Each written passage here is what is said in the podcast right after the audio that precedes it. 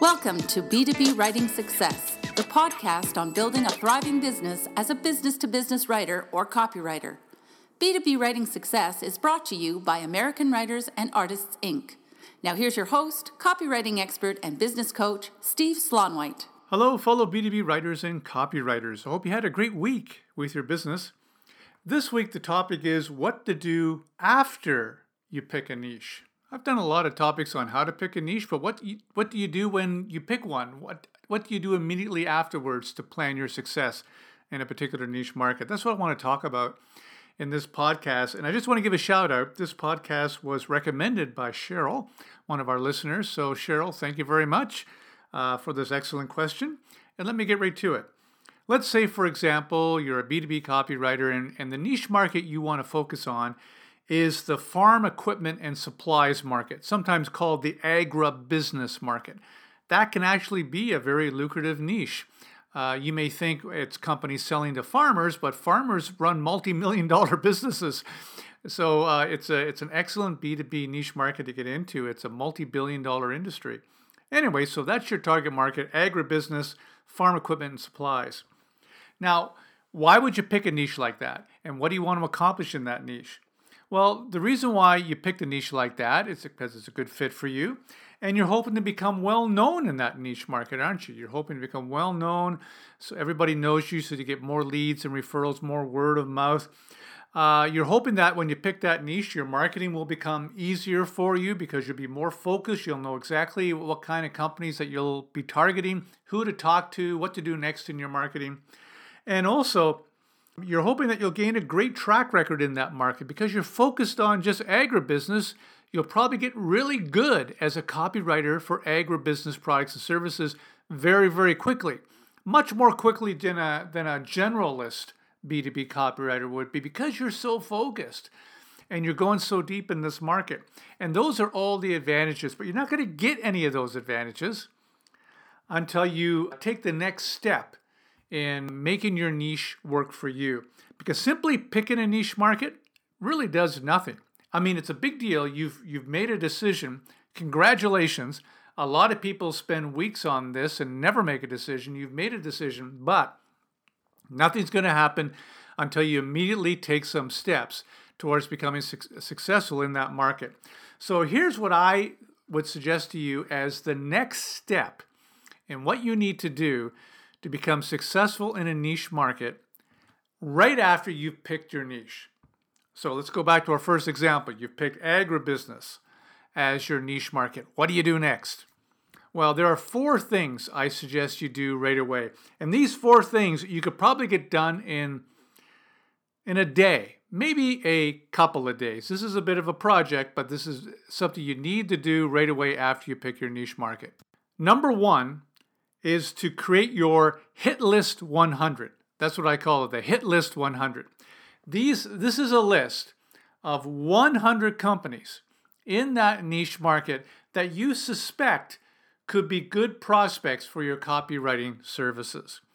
And you got to do some thinking here because it can't be just any company. You got to do some research. You got to visit their websites. You got to check them out. And you know, you want to make sure you're targeting the right size of, of company. If it's a products manufacturer, for example, they need to be fairly large before they can be the kind of prospect that can give you a lot of uh, copywriting gigs. If they're a software company or a services company, they can be quite a bit smaller. But you got to you got to make sure that they're the right size of company, the type of company, the kind of company that is likely to be a great client for your services in the in the farm equipment industry, for example, as you're making this list, you'll probably come up with 10 names right off the top of your head. You'll probably come up with John Deere, for example, uh, which is a famous brand in the agribusiness area. But and there's a lot of other marquee names as well.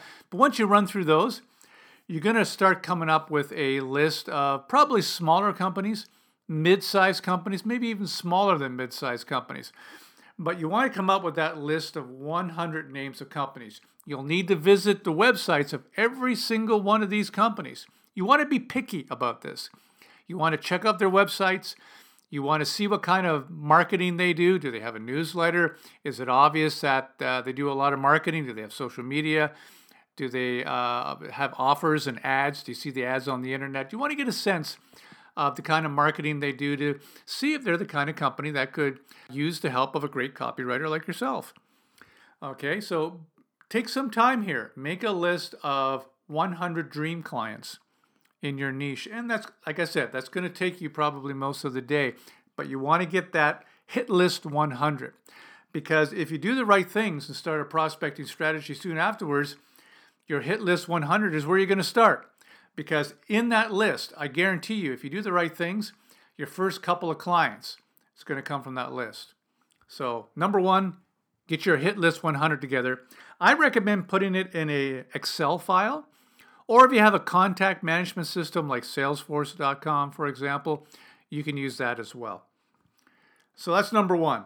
Number two is develop a list of publications that your prospects in your niche market likely read in order to get business building information, sales information, marketing information. In other words, the kind of publications they read in order to get get more sales and for, for, for their companies. In the agribusiness area, for example, they have a magazine that's been around for quite a while called Agribusiness Marketing. And I can assure you, just about every marketing director in the agribusiness space probably at least heard of that publication. They probably subscribe to it and they probably read it, at least occasionally, maybe often. Okay, and there may be other publications as well because I'm not in that space. I don't know every publication in that space. But do some research, go on the internet, find what publications that your prospects will probably be reading in that niche to get business building information, sales information, marketing information. You might end up with a list of three or four publications. They may not all be print publications.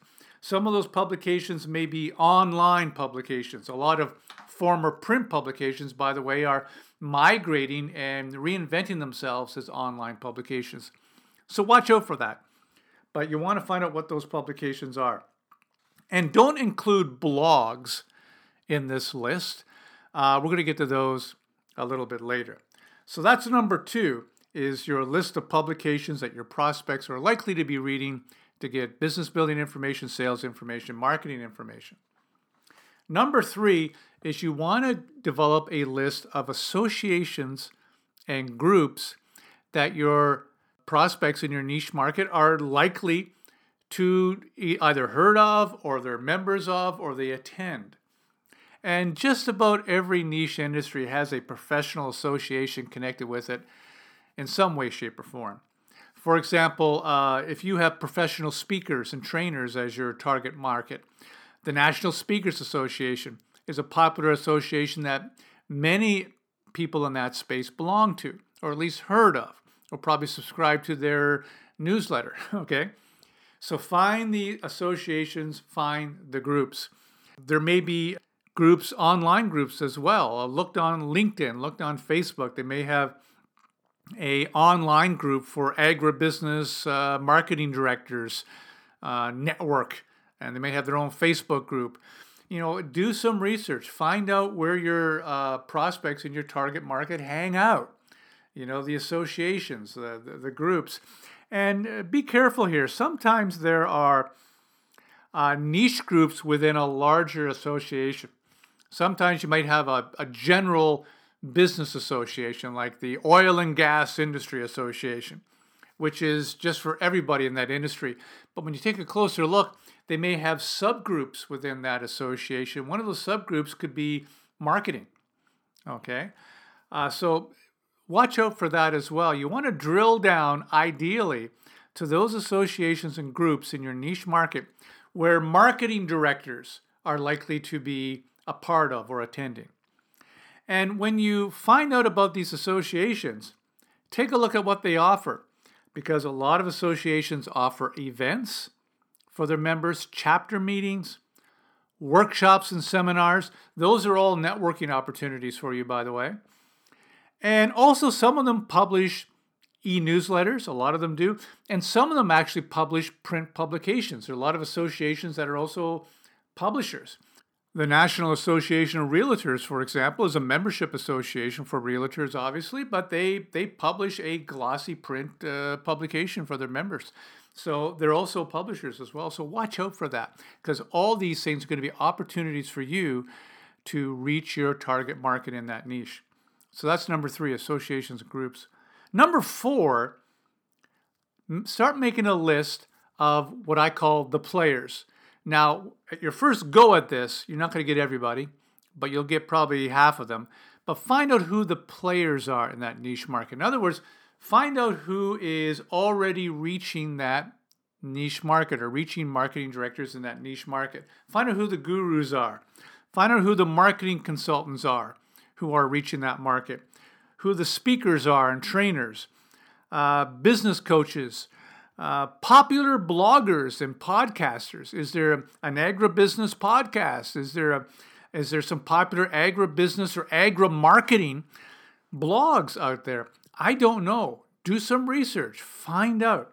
Okay, are there graphic designers and web design firms targeting at the agribusiness space? Find out who the players are. Because when you do, all those people are potential good referral sources for you. Okay, you'll want to start uh, the process of connecting with those people, uh, building those relationships, getting to know them, finding a way to deliver value to them. So, and and building your relationship with them to a point where perhaps you'll start getting referrals from these people. These people are are excellent sources because they're already reaching your target market, the agribusiness market.